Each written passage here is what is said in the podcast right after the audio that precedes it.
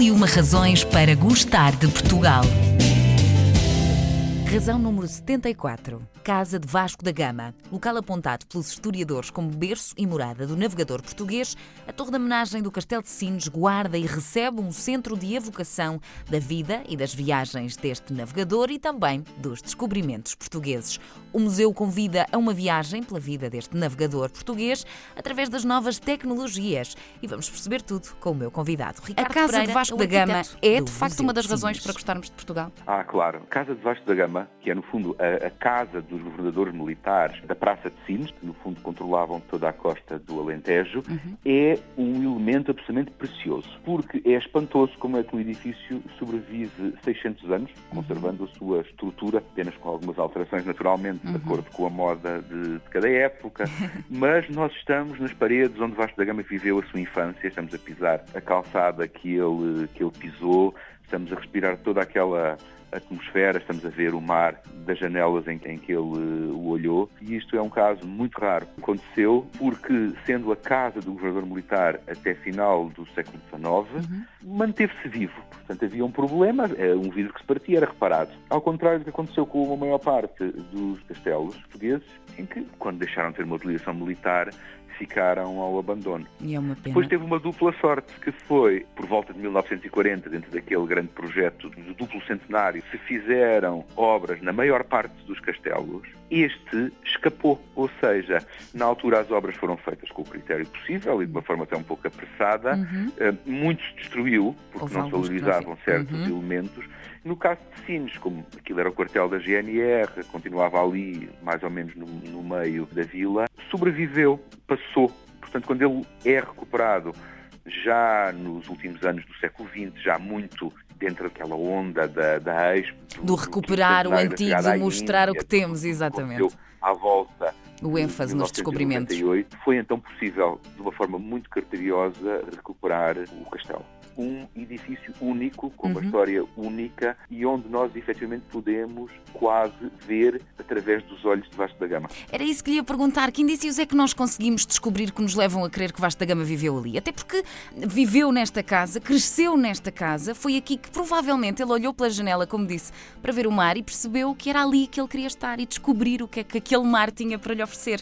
Isto é de facto algo único. Claro, está perfeitamente documentado. O pai foi alcaide mor Uhum. E comendador de Sines, portanto viveu no castelo. E há uma série de documentação ali por volta de 1480, em que Vasta Gama teria pouco mais de 10 anos, em que o pai eh, nos diz uma série de obras que ele fez no castelo, e nós conseguimos identificar as paredes, as pedras que foram mandadas colocar por Estevão da Gama para melhor alojar a sua família que ali vivia.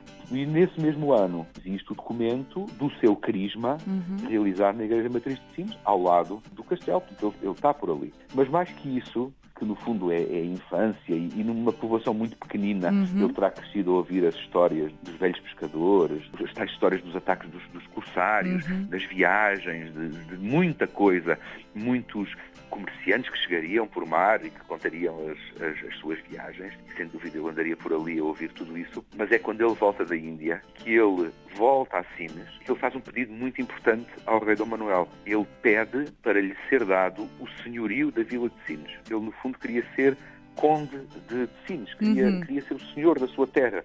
Esse era o maior presente que o rei lhe podia dar. E o rei efetivamente prometeu, só que havia um pequeno problema, Sines pertencia à Ordem de Santiago. Aliás, o seu pai fora comendador e alcaide-mor, porque era cavaleiro da Ordem de, De Santiago também, claro. ao morrer Estevão da Gama, havia um novo comendador e, portanto, a Ordem continuava a gerir eh, os seus territórios. Para que a Vila de Sines fosse entregue a Vasco da Gama, tinha que haver uma troca, isso necessitaria da autorização do mestre Ordem de Santiago, e, inclusive da autorização papal, o que não era fácil de obter. Vasco da Gama era um homem decidido e muito pouco preso por, por detalhes, vem para Sines, começa-se a portar como dono tudo isto, não pode ir para o castelo, porque está lá um novo alcaide-mor, Comendador, tem que começar a construir uma casa, manda fazer uma lindíssima capela dedicada à Senhora das Salas, que, que hoje todos podem visitar e que é um dos tesouros de Sines, e mandou fazer outra pequenina ermida dedicada a São Giraldo. No meio disto tudo, começa a haver problemas com o comendador. Problemas ao ponto de haver quase batalhas eh,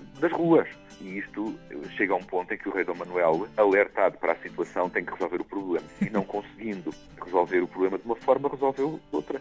E em 1507 expulsou Vasco da Gama de Sines. A sua família e os seus criados. Ninguém poderia nunca mais entrar em Sines, uhum. a não ser com a autorização do grão-mestre de Santiago, que nunca foi dado. Portanto, ele teve que sair, ele teve que deixar a sua terra, as suas obras, e teve que, no fundo, deixar o castelo que ele, ao qual ele queria voltar, já como, como senhor, como grande almirante dos mares da Índia, uhum. e não sabemos o que é que ele não iria fazer deste espaço. É território cheio, cheio, cheio de histórias, onde muitas das vezes estas pequenas histórias trazem vivo esta figura, que para nós é assim um grande herói, mas muito distante. Voltando Exatamente. aqui à nossa casa-museu, esta viagem também ela é tecnológica, falávamos há pouco disto.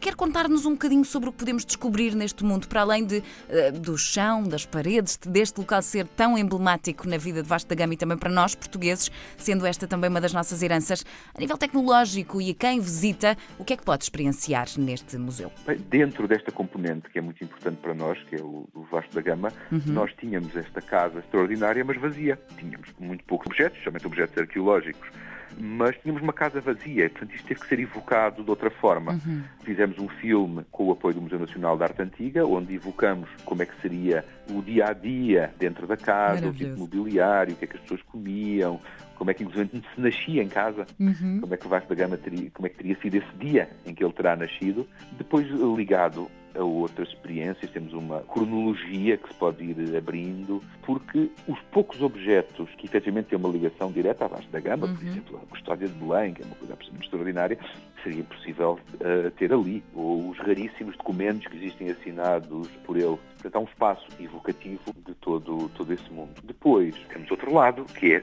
Sines e a sua memória. Exatamente. Que ocupa uma grande parte deste espaço. No fundo, os homens, alguns que ele terá levado à Índia uhum. e com quem ele terá lidado e com quem terá aprendido coisa sobre o mar. E então eh, apostamos quer na preservação dos objetos que contam um bocadinho o cotidiano de eh, uma realidade que mudou há muito pouco tempo, mas acima de tudo mostrar as pessoas as suas histórias, as suas memórias, para ter um, um, conjunto de pequenos filmes onde nós ouvimos grandes contadores de histórias, inclusivamente eh, editando um jornal onde muitas dessas histórias estão presentes. É um convite a quem não nos pode visitar de imediato, uhum. mas que queira ouvir estas histórias cines uhum. dos últimos 100 anos, comentam tudo isso. No site da Câmara Municipal, estes jornais estão todos disponíveis. É incrível. E quem é que mais procura este local e a história de vasta gama? São os nossos portugueses, Ricardo, ou os estrangeiros também já procuram conhecer esta história do Nós navegador? apostamos muito nos portugueses, apostamos muito na comunidade local, uhum. porque é um museu de Sines e, portanto, claro. queremos que seja a casa coletiva da memória, que uhum. as pessoas venham ver a sua própria história, que se identifiquem muito diretamente com o seu museu, sintam que é deles e que há ali qualquer coisa, têm amigos que os tragam e que venham e que tragam os netos.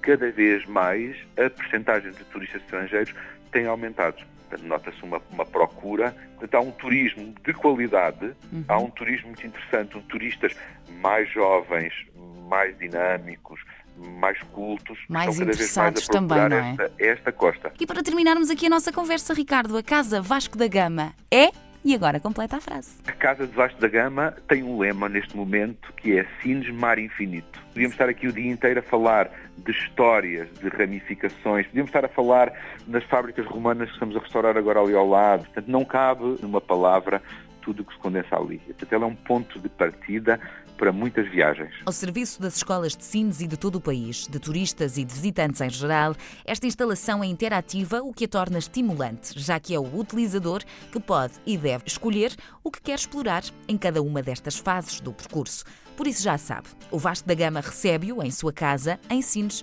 Aproveite este convite e conheça mais esta razão para gostarmos de Portugal.